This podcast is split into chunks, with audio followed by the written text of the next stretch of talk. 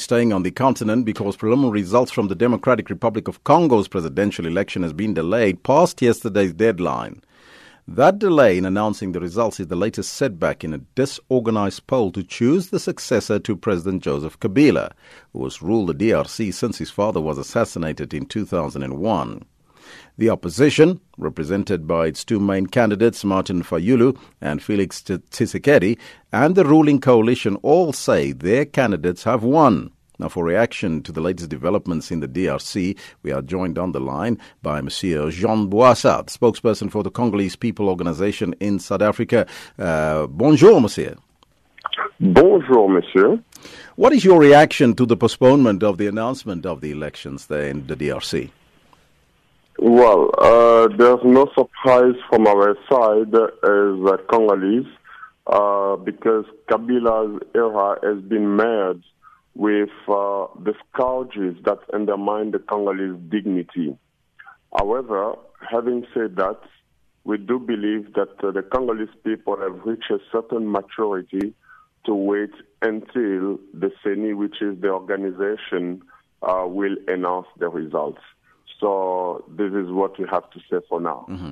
Are the reasons uh, given by the election commission convincing to you in relation to the postponement of the uh, results?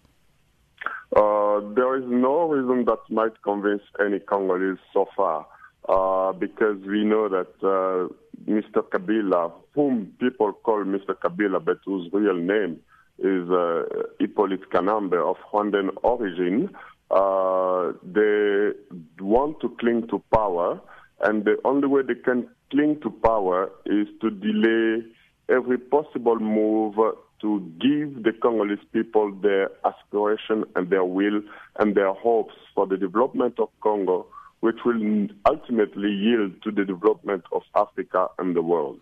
But how can he cling to power if he doesn't, uh, Kabila, if he didn't participate in the election? I mean, that's uh, the the obvious thing is that there's other uh, candidates running.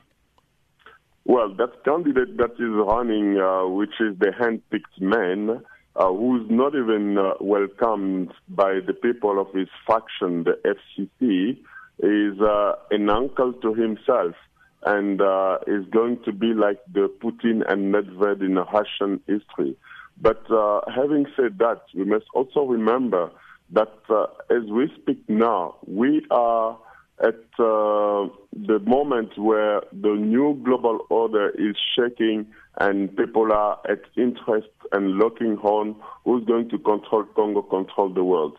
And therefore, Kabila is for the imperialists, the person who can give them more guarantee to plunder the country without the interest of the Congolese people at heart. Mm-hmm. So, what is the interest of uh, these forces that you're talking about in the DRC, and why is that the case?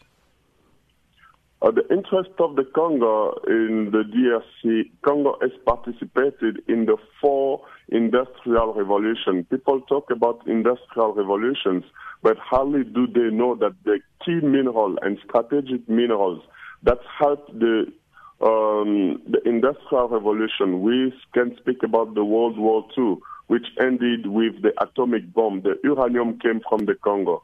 Oh, today we are talking about uh, technology, iPad, uh, the rocket that goes on the moon. The raw material comes from the DRC. And now they're talking about the cars uh, that will be electrical cars, the cobalt, where 20% of the cobalt is produced uh, by DRC. It is very important and key and critical that DRC find peace and stability so that the world would be able to uh, mine and to manufacture those cars. Otherwise, that will that that will be chaos in the entire world. Mm-hmm.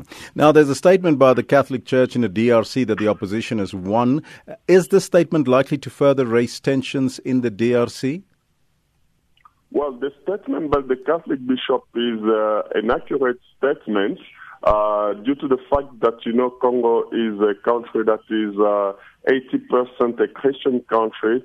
And if when we say 80% Christian country, we can also assume that uh, it is 60% a Catholic country, uh, where most of the people have studied in Catholic school, and they had 40,000 uh, witnesses in all the centers, and they had put in place strategies so that the Kabila camp would not cheat the Congolese again.